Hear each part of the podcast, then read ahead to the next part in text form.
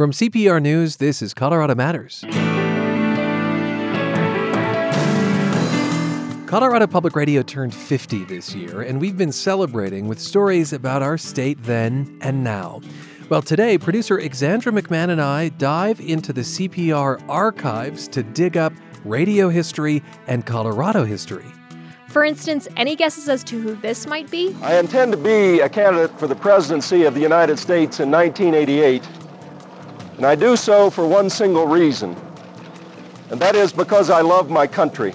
And later, host Avery Lill takes us down memory lane with music and beer. When Boulder Beer opened in 1979, it had the 43rd brewing license after Prohibition, and from then on, the, the number of, of breweries, which was down around 80 or 88, just began to skyrocket to, to where we are today.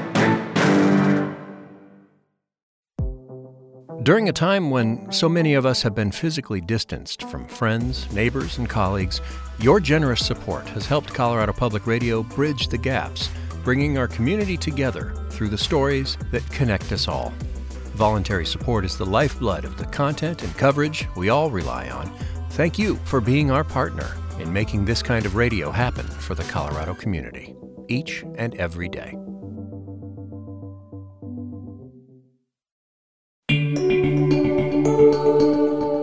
This is Colorado Matters from CPR News. I'm Ryan Warner. It's been 50 years since this sound first graced the airwaves. Station in Denver is now born. This is John Wendorf, General Manager of KCFR, now signing KCFR on the air for the beginning of what we hope to be the most profitable communication experience for both the University of Denver and the Denver community at large. Not sure if he meant to say profitable, but in October of 1970, Colorado Public Radio signed on the air. So we're 50 now.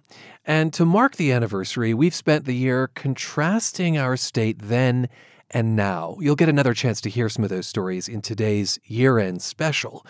This whole birthday project was led by producer Alexandra McMahon and a happy almost 2021, Alexandra. Yeah, you too, Ryan. I understand that your final quest for this project was an audio treasure hunt uh, deep into the CPR archives. What did you turn up? Oh, I found all sorts of things. Pretty much any major news story after 1981 was in there. Unfortunately, there's nothing, though, from the 1970s. Oh, kind of like a lost decade of the archives. Uh huh, except that sign on you heard earlier, and that goes on for like 30 minutes, you know, detailing how the first transmitter was atop the Mary Reed Library at the University of Denver and all of that. But I would like to share a little more from that audio, the part where KCFR's mission is outlined. The purpose of a public radio station as ours is to communicate actions, emotions, and philosophies to a listening audience that might not normally be able to hear them on other radio stations. We feel our responsibility to the listener is greater than most, and the burden of our responsibility is greater in presenting areas of social concern because we cannot allow a singular point of view to do- dominate. We must seek out as many viewpoints as feasible. What do you think, Ryan? Does that still hold up today? Oh, yes, I, I feel that awesome responsibility to tell the story of a state every day. I know you do too, Alexandra. Definitely.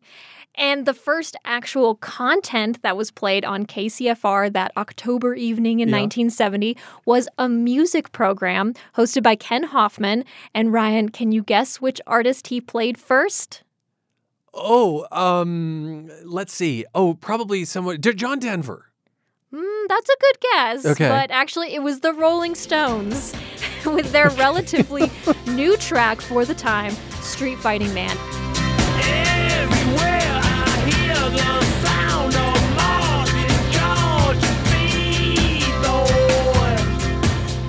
That song was actually really steeped in social unrest going on during that time. Oh, so this was obviously a hybrid news and music station at the time. Yes. All right, that's what we know from the archive about CPR in the 70s. But what about the 80s? What big stories did you dig up from the decade of leg warmers and whitewashed jeans? Yes, there was much more to go through with the 80s. Lots of stories about Gary Hart while he was a senator and during his two bids for president. Hmm. And I want to share two Gary Hart clips. The first is from a 1982 interview with CPR about the Clean Air Act, and you can actually hear early concerns of climate change represented in the interviewer's questions. This is Gary Hart Reports to Colorado. In Washington, Senator Hart answers questions in a telephone interview with Colorado Public Radio reporter Neil Best in Greeley. This is the season uh, that we begin to see temperature inversions in Colorado along the Front Range and in some of the more heavily populated uh, valleys in the mountains, resulting in very much uh, a lot of visible smog. What is happening with the Clean Air Act? We hear that the environmental restrictions are being changed in Washington, and how is that going to impact Colorado? First of all, no final decisions have been made uh, on changes in the Act. Uh, the House uh, committee that has jurisdiction over this question has begun uh, deliberations and discussion of changes in the law, and those um, have centered on changes in the in the so-called mobile sources or automobiles and other vehicles. Uh, there, the House gives some indication of going much further uh, in changing the law and weakening the law than, than I would support, or I think the people of Colorado would support. The brown cloud that became so infamous along the Front Range, you know? Absolutely. Okay, what's the other uh, Senator Hart clip? Well, this one is from April 1987, and Gary Hart is dramatically standing in front of Red Rocks. Instead of riding in on a horse, the candidate drove himself and his family to Red Rocks in a Jeep Wagoneer. With reporters and photographers from around the world gathered in front and television helicopters circling overhead, Gary Hart revealed the worst kept secret so far of the current campaign. I intend to be a candidate for the presidency of the United States in 1988, and I do so for one single reason, and that is because I love my country. Well, he did not win. We know how that ended. we sure do. Uh, Alexandra, I had one request of you when we started working on this archive project. I wanted you to find the report, if we had it, of the Concorde landing in Colorado, the supersonic jet. Did you manage to unearth this? I did. You did. It was in 1985 in Colorado Springs. Several hours before the Concorde landed, crowds started to fill the airport terminal and line the fences. Verna Cater and Betty White drove an hour from Cañon City to see the plane that flies twice the speed of sound. Think you ever have a chance to uh, to fly on it? Can't afford it. Be nice. Love it. Wonderful. You bet. When I get rich, I'm going. Outside the Colorado Springs terminal, the number of visitors increased as the temperature dropped. A handful of people braved the cold to protest the Concorde. Mel Bernstein rode a horse drawn wagon from his home 15 miles to the east of the airport. On the wagon, Bernstein hand lettered signs reading, Keep Colorado beautiful, go back to New York where it's already polluted, and We don't want our county covered with your pollution. Huh. Of course, there was a lot of concern too about noise pollution and the supersonic boom. Oh, that's fascinating. Thanks for unearthing that. I'm a huge aviation geek, Alexandra, so that that meant a lot. I, I wonder if if the tape actually included any passengers though. It did, and they they talked about how fancy the food was on board and how great the service was. Well, they ply you with food and drink, anything. Uh, it's very clean. Um, they treat you with great deference. They're very polite. Just think of everything for your comfort. It's wonderful. Talk about a contrast then and now with air travel. Uh, so it, the Concorde landed in Colorado Springs. Denver, Stapleton at the time, turned it down because of those noise concerns. Uh, speaking of, uh, the opening of DIA seems like another big milestone, not to dominate this with aviation. That's true. And we do have quite a bit of tape from DIA's, you know, tumultuous construction and that era, uh, and then finally up to when it opened in 1995. Denver Mayor Wellington Webb said the smooth opening marks a turning point for the airport after years of criticism and jokes. Finally, we've been able to climb the mountain and open Denver International Airport. And for those that would continue to work against this airport and debate whether it should have been built, is really nonsensical and silly. Oh. Now, of course, all these years later, DIA undergoing a massive renovation and expansion. I, but you know, it's funny that this be the tape we listen to, Alexandra, because my first interview for CPR ever was about DIA. Oh, I do know that because guess what? I dug I dug that up too. Oh, boy. and you're you're introduced actually as a guest host Okay. at the time, and you were interviewing Ramiro Montealegre, an associate professor at CU Boulder. Oh, yeah. He wrote a kind of famous business paper about what went wrong with DIA's automated baggage system. Kind of cursed. And for a while, only United was using it in one direction, and they even stopped that. It's nice to have you with us. Thank you. It's my pleasure to be here. What's your reaction to United's decision? Oh, I think uh, it have not worked for a long time. So, so I, I think that for a while they tried to make it happen, and they were using it only as an outbound. But by now, they really understand that there is nothing that they can benefit from having it, and I'm not surprised that it was caught. But it seems to have taken a long time for that realization to come. 10 years is, is a while. Why do you think it took a decade? Well, again, what happened is, uh, and, and this is a very typical problem when you develop information systems, which is you become so committed to a project that you keep trying to make it happen. You Well, my voice seemed deeper then somehow. I I noticed that too. Isn't it supposed to get deeper as I get older? What happened? Okay. Well, thank you for digging that up. Yeah, of course. So was this around 2005 probably? Yeah, that's right. Yeah. All right, I just have one last piece of audio from this audio treasure hunt. Okay. And uh, tell me, Ryan, when you joined the show, was the Colorado Matters theme song still this spy thrillery? Yes. Yeah. It almost sounded like a noir film, I thought.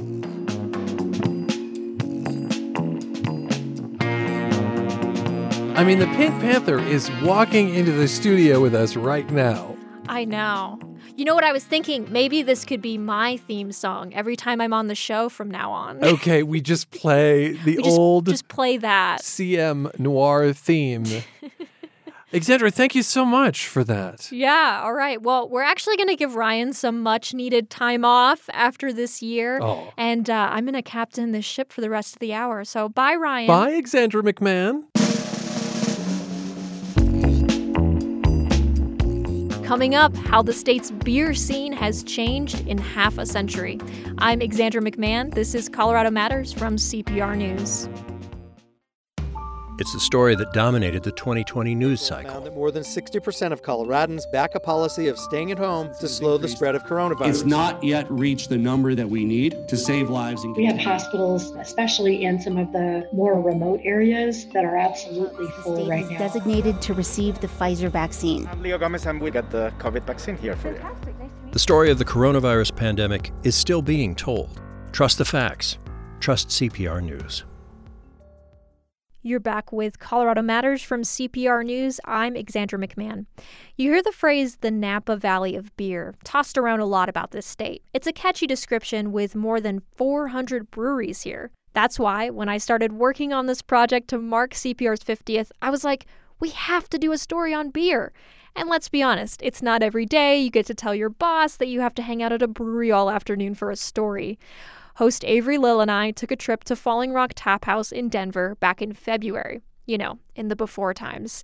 And she spoke with these three beer experts. I am Betsy Lay. I'm the co founder and owner of Lady Justice Brewing.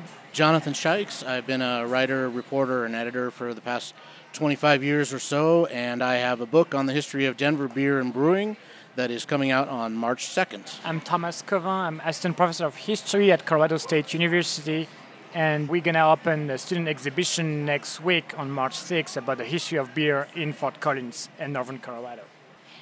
Jonathan, when we were deciding where to do this interview, you said that Falling Rock is the king of craft beer in Denver. Is that just because they have so many options? It's a little bit of both. They have been around the longest when it comes to craft beer. They opened with the goal of having no crap on tap, which is their, their motto. and they opened in 1997 when there wasn't really a craft beer scene in Denver. There were a few breweries and maybe one or two bars, but Falling Rock opened with 75 different craft beers on tap. It was a game changer. And Thomas and Betsy, have you guys been here before? I have. I had uh, Lady Justice beer on tap here last summer, which was really fun. Even before then, I mean, I did my undergrad at University of Denver, and it was just amazing to have that available. This is a very uh, rich and colorful place with so many bottles. I was struck when I entered the room. That's the first time I come here. I'm relatively new to Colorado, and I was struck by the you know the, the scene. So many beers, so many tap handles.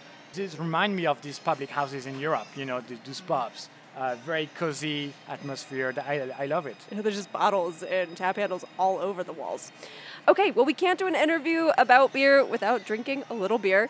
So here's what we're going to do there are three different beers on the table, each one representing a different major movement in Colorado's beer history. And as we move through the decades, we'll switch beers. Okay, so Coors Banquet beer. Cheers. Cheers. cheers. Yeah, cheers.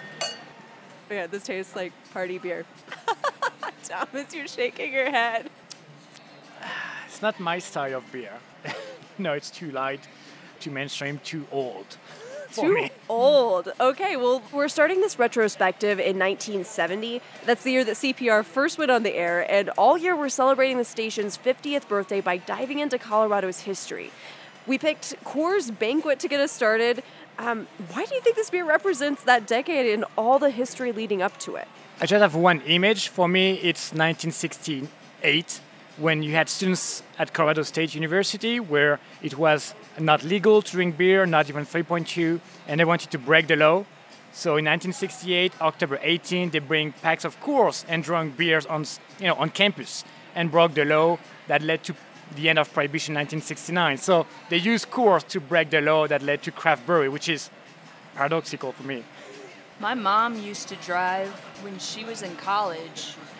She went to the University of Missouri for her undergrad, and they used to drive to Colorado to pick up Coors because at that time it was the best beer. Like that is what people wanted, and then they would bootleg it over the Kansas and Missouri state lines.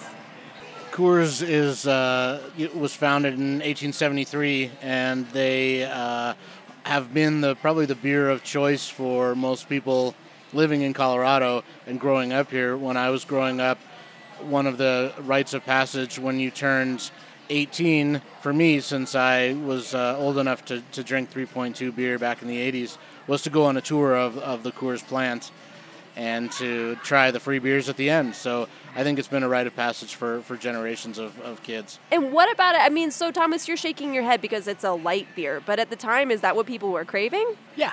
Might have been all people knew honestly. I mean, this is this is just before craft beer cracks onto the scene again. So people are drinking. My understanding is uh, post-prohibition lagers that came back after prohibition ended, which was primarily this style. Mm-hmm. So I don't know if I don't know if people knew that they had other options to drink, or if there commercially were other options. There were very few breweries after prohibition, and you know the number of beers available was not like today, right? And mentioning beers, they wanted something light, something mainstream, and you know, Coors Banquet is very iconic of that time period. And are there other names that we think of now that they were competing with then? Well, in the in the 1970s, Anheuser Busch was was big. There were still a few of the old brands like Schlitz and Meisterbrau, but a lot of these famous old beer brands were buying each other up, and the number of breweries declined all the way down to about 80 uh, in the late 70s. So that's all that was left after all the in consolidation. the entire country. Yep. Wow. So things were kind of dead in the beer scene at that time, essentially, is what you're saying. and in North Colorado, prohibition had just ended in the 1970s. Thomas, explain why no one was drinking in Fort Collins region until then.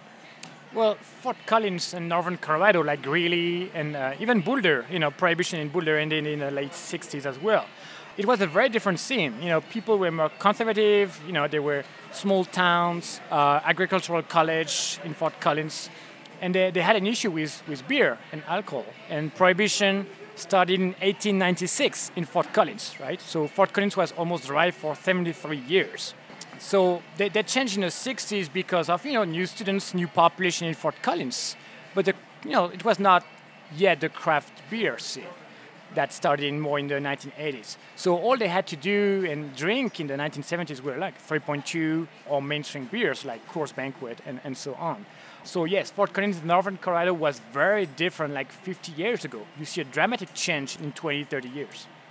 Now, Betsy, in the 1970s, what do you know about the presence of female brewers at this time? Were there any? In the 1970s, I think you're starting to see a rise in homebrewing, and that really takes off in the 80s. So I think you're seeing what is actually a, a return to original brewing. When talk about going back even 10,000 years ago, all the way up until the Industrial Revolution, women were the primary brewers in society. And so, what I think is really interesting is homebrewing sort of brings back maybe what's sort of this ancestral thing inside of women to create. So, I think I think you're seeing women brewing on a homebrew level for sure. As far as I know, women aren't involved in founding in the business side of brewery. Besides Carol Strout, there are a couple of others, maybe in Oregon, maybe in Utah, but we don't we don't see a rise in women in the professional brewing side until until we get a little bit later. But there are some wonderful pioneers who started that for us really in the early to mid 80s. I love that you bring us even back 10,000 years ago because there's even an Egyptian goddess of beer. Ninkasi. Uh-huh. Homebrewing was federally legalized in 1978. This is also when Charlie Papazian started to get a reputation in Boulder for being the beer guy.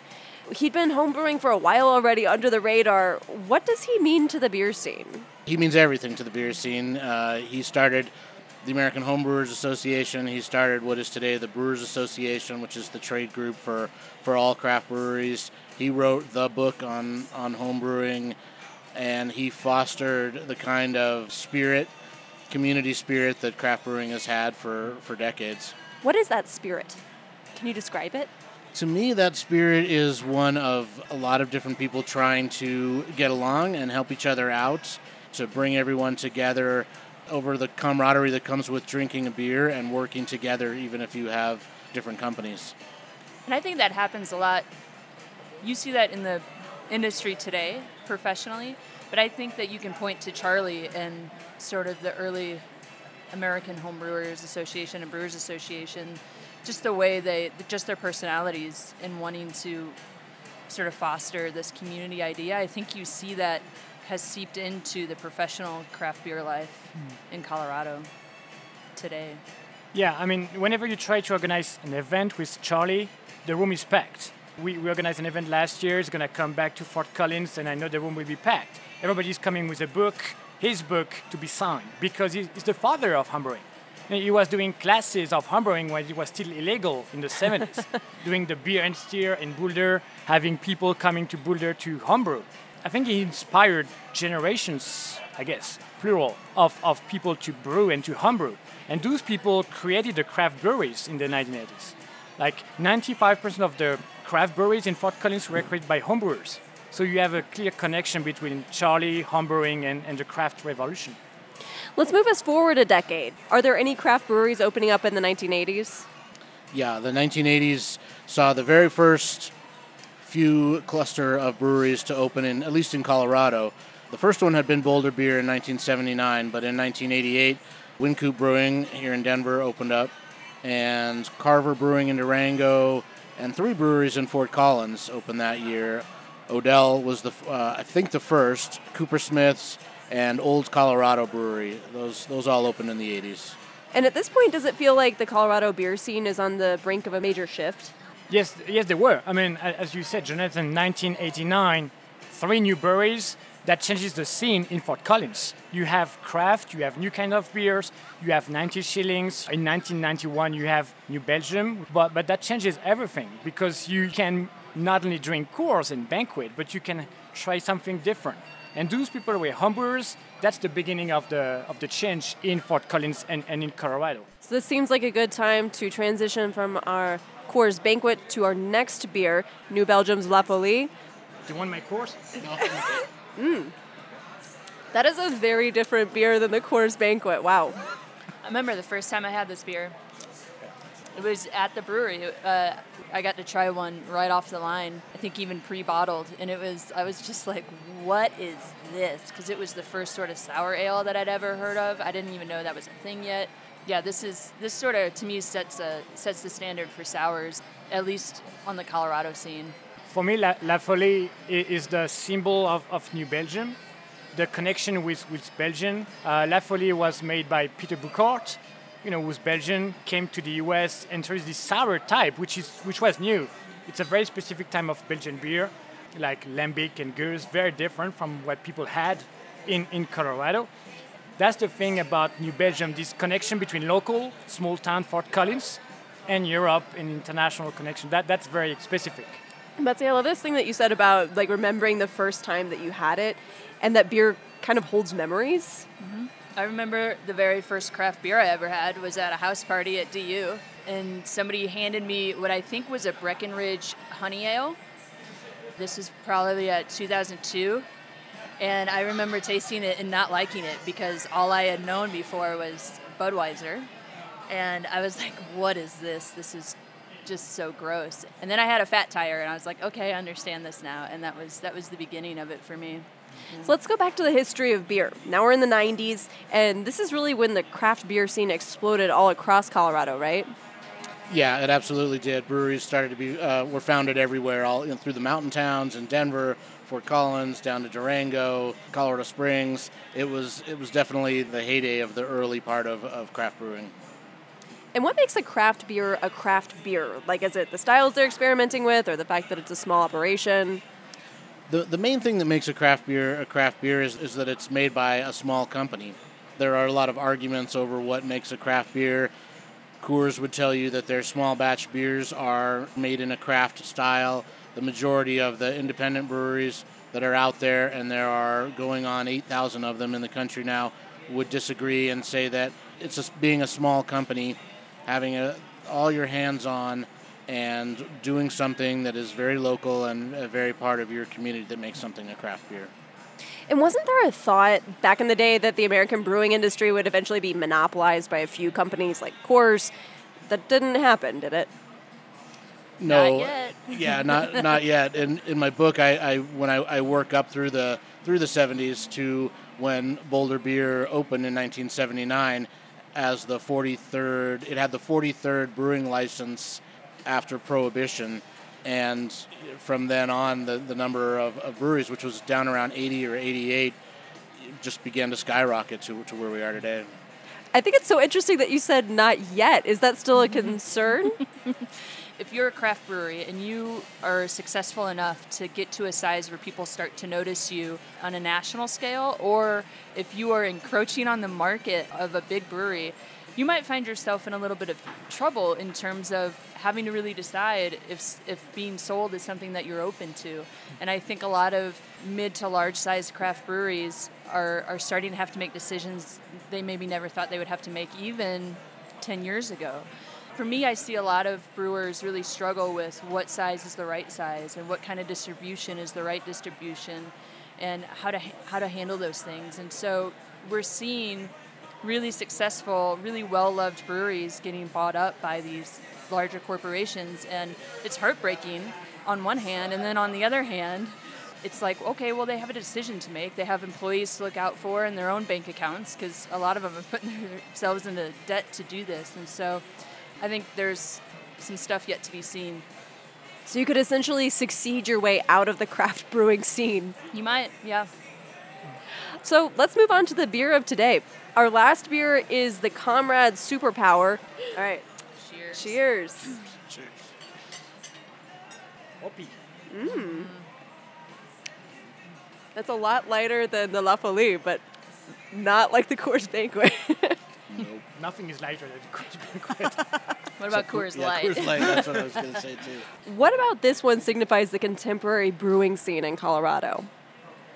To me, Comrade is one of the breweries that's really turned the corner for, for craft breweries. They took the some of the older traditions from the 90s and the early 2000s and the, and the really hoppy beers, and they took more modern hops, very contemporary American style of hops, and just blew them out and, and made this this beer in particular, Superpower, is one of the best IPAs that's made in Colorado. It is both to me I always call it balanced and unbalanced because it, it is unbelievably hoppy, but it, it really it's just a delight to drink. It's it's my jam.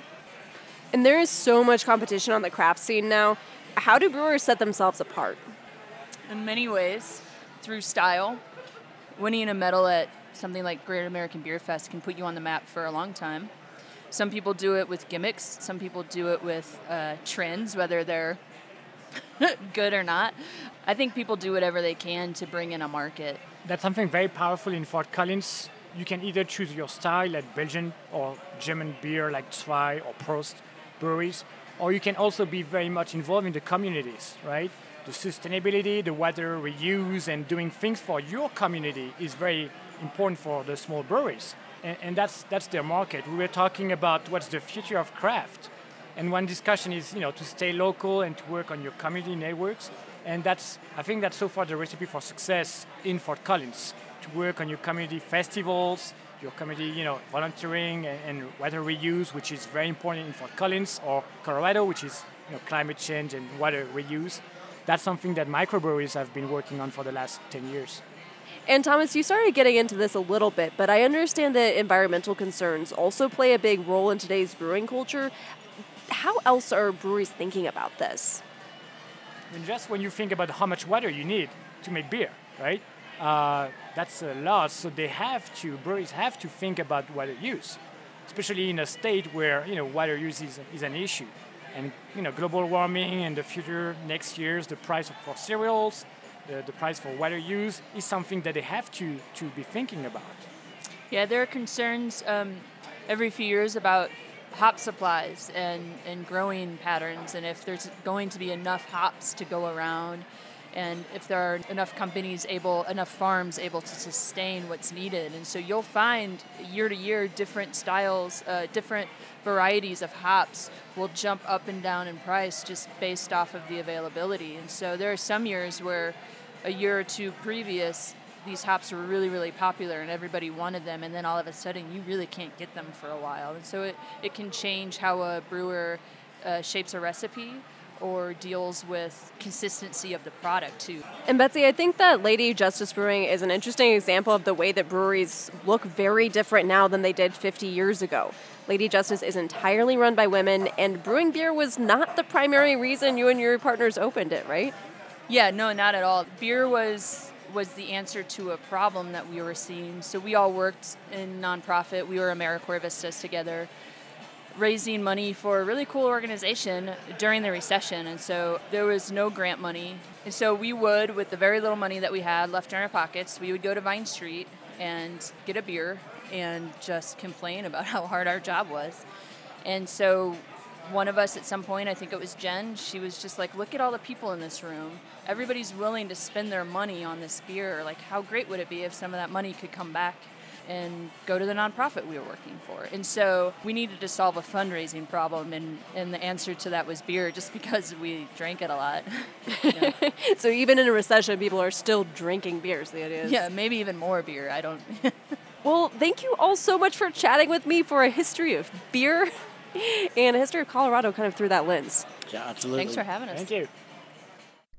Avery Lill speaking with Betsy Lay of Lady Justice Brewing, Jonathan Shikes, author of the book Denver Beer, and former CSU history professor Thomas Cauvin, who's now at the University of Luxembourg.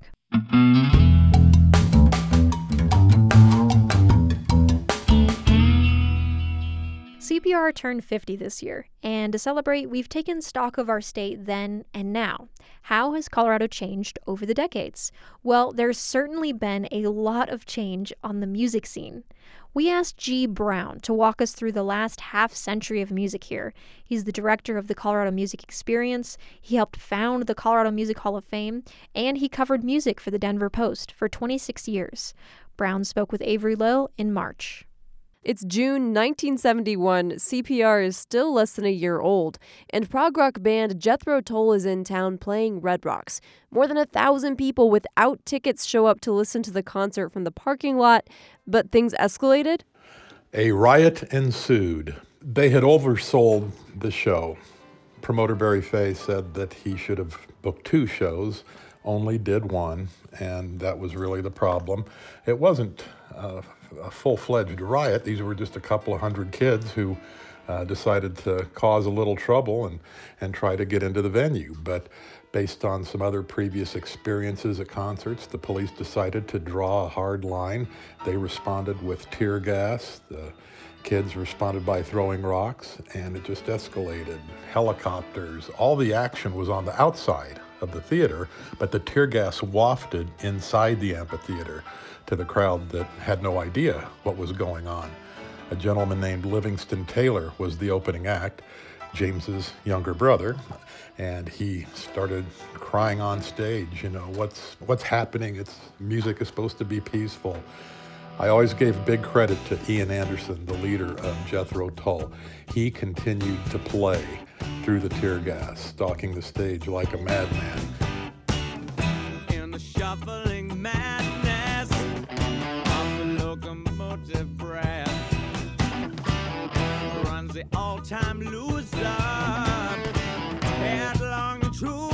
Oh, it feels a piston scraping, steam breaking on his brow. Old Charlie stole the handle, and the train didn't want stop going. Oh, no, it took slow. And had he not done that, I think this would have gone down as a historic event in terms of the carnage that would have ensued. But he kept everyone's attention on the stage, and things eventually passed.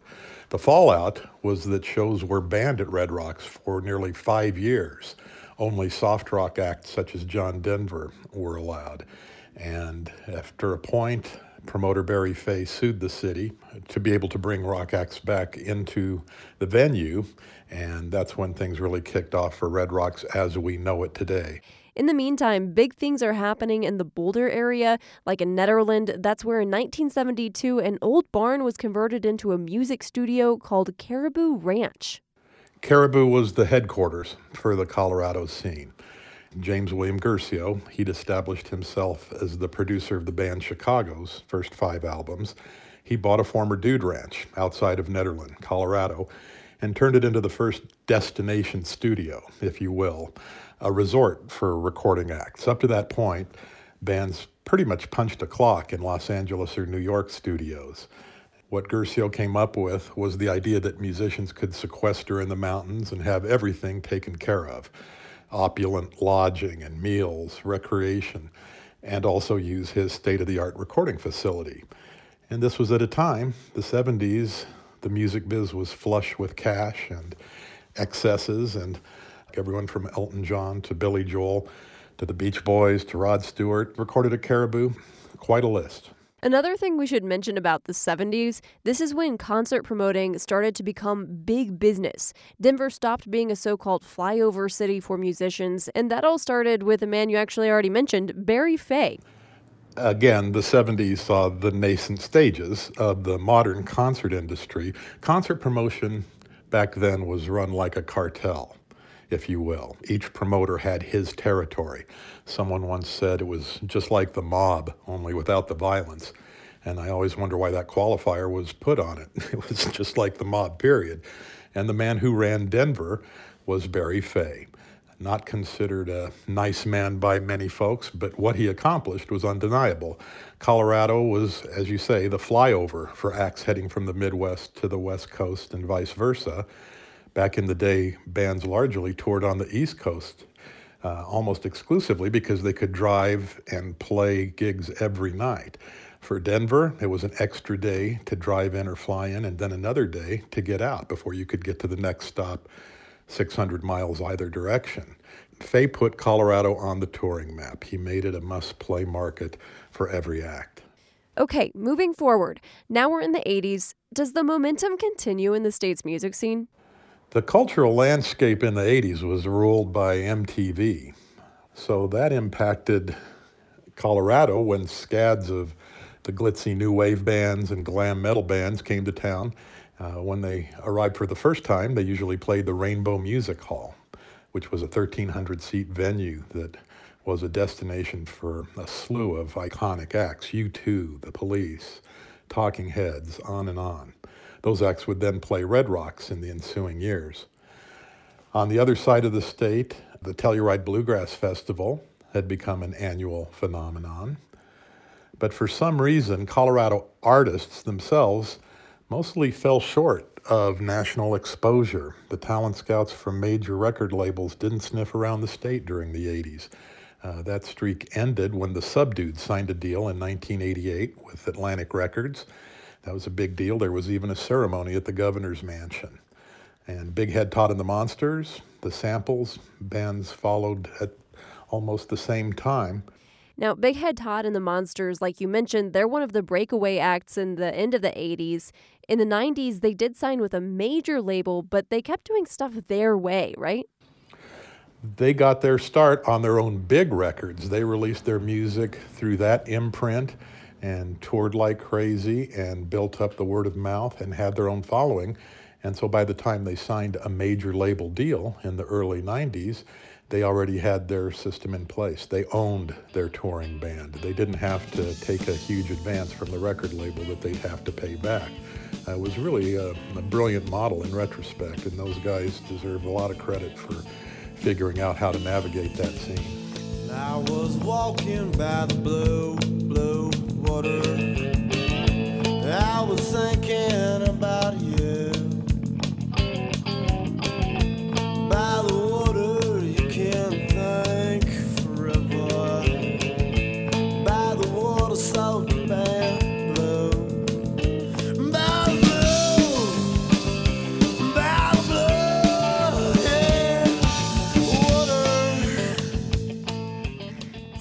Of the 90s, I don't think of Colorado or Denver as being one of the grunge hotspots. What kind of other bands did well here in the 90s? I think a lot of it was a reaction to the 80s, the flashy excesses of that scene, and it was embodied by jam bands, the groups that focused on creating unique concert performances for every show. You had groups like Leftover Salmon and String Cheese Incident and Yonder Mountain String Band. As I ramble around on the outskirts of town, visions from the past fill my mind. I remember the day that you went away, each and every tear that I cried. Autumn chill cuts the air, leaves blow through the sky. I feel your spirit everywhere, I can hear you sigh. Restless wind. So a lot of people ended up attending picks up in the mountains outside of Nederland, uh, getting together, playing banjos, mandolins, and uh, working on an improvisational ferment that has created the jam band scene that we know today. Colorado has to be considered the headquarters of that particular scene. The Fox Theater in Boulder opened its doors and welcomed that subculture of neo hippies, if you will, lots of other giants who reshaped the music world. You had national acts like Blues Traveler and Dave Matthews Band, who found their audiences in Colorado. Blues Traveler, uh, coming out of New York, came to Colorado and found the jam band culture thriving here. Dave Matthews Band, first time they left Virginia, it was to come and play the Fox Theater in Boulder. And we know what happened there. Became one of the biggest acts of the 90s. Uh, so always have been able to provide an audience for uh, adventurous musicians. And you know, G, while we've been talking, I can't help but wonder where are all the women? I know the music industry was notoriously a boys' club around this time, but were any women breaking out of the woodwork in Colorado? Sure, uh, it's uh, it is problematic. I um, deal with that all the time. Uh, it was inequitable back in the day, but uh, there were women who represented someone like Dianne Reeves, the Grammy-winning jazz singer, uh, considered the contemporary equivalent of an Ella Fitzgerald.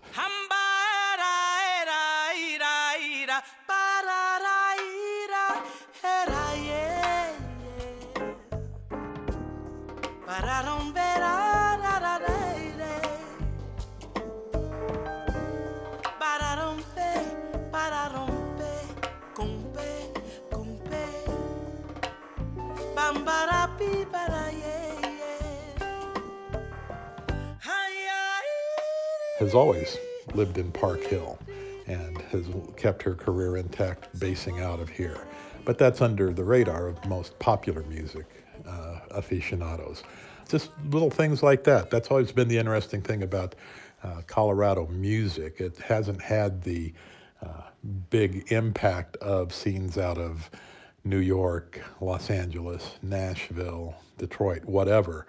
But lots of interesting little stories that put together make for a pretty compelling little uh, legacy. So we're getting closer to present day and how the music scene looks now. During the aughts, the whole record industry is in turmoil with things like Napster and the internet taking away sales and changing the way music is made and shared. But a local group breaks out during this tumultuous time. You're talking about the Fray, and they did have an astounding trajectory. Uh, they went from playing gigs to friends and family to commanding international attention. They signed a major label deal, and the song Over My Head broke them. It was certified double platinum, selling more than 2 million digital downloads.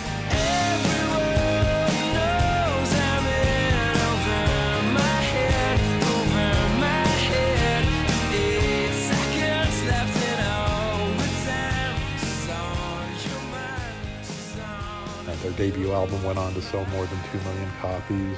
They were a double Grammy nominee. Uh, they turned out to be one of the most successful and visible acts that Colorado's ever produced. But it was in a climate, like you described, record labels and mainstream radio were no longer the holders of a monopoly on musical taste making. All the new technology had provided different tools. Performers could grow their profiles, if you will, and fund their music using social media. They didn't have to get radio airplay or being mentioned in newspapers or magazines. So many other acts um, had their moment in the aughts from 3OH!3 a couple of clowns out of Boulder that had uh, what would be considered kind of novelty hits. The Flobots, their song Handlebars was a huge smash, and those guys have been very inspirational in, uh, in terms of their social consciousness. I can make you want to buy a product. Movers, shakers, and producers. Me and my friends understand the future. I see the strings that control the system. I can do anything with no resistance, cause I can lead a nation with a microphone. With a microphone. With a microphone. And I can split the atom of a molecule.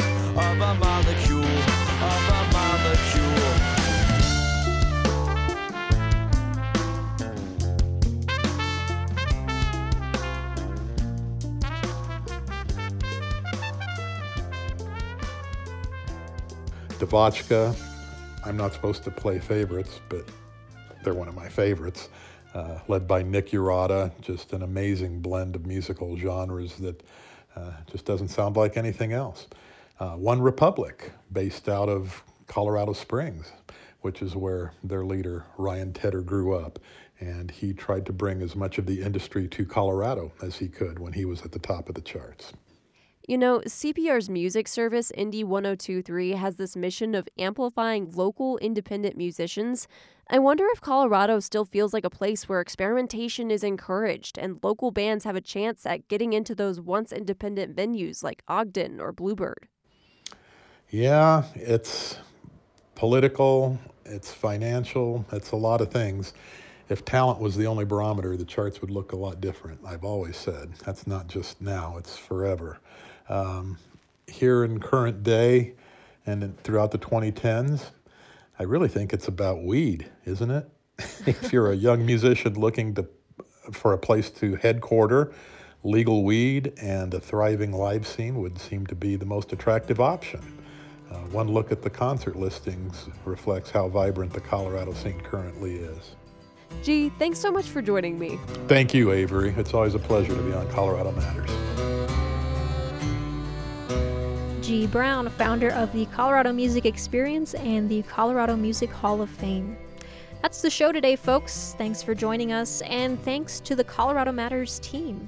Carl Bielik, Ali Budner, Andrea Dukakis, Michelle Fulcher, Matt Hers, Michael Hughes, Carla Jimenez, Pedro Lumbrano, Patrice Mondragon, Shane Rumsey, Paulo Shalceda. With Ryan Warner and Avery Lowe, I'm Alexandra McMahon. Happy New Year. This is CPR News.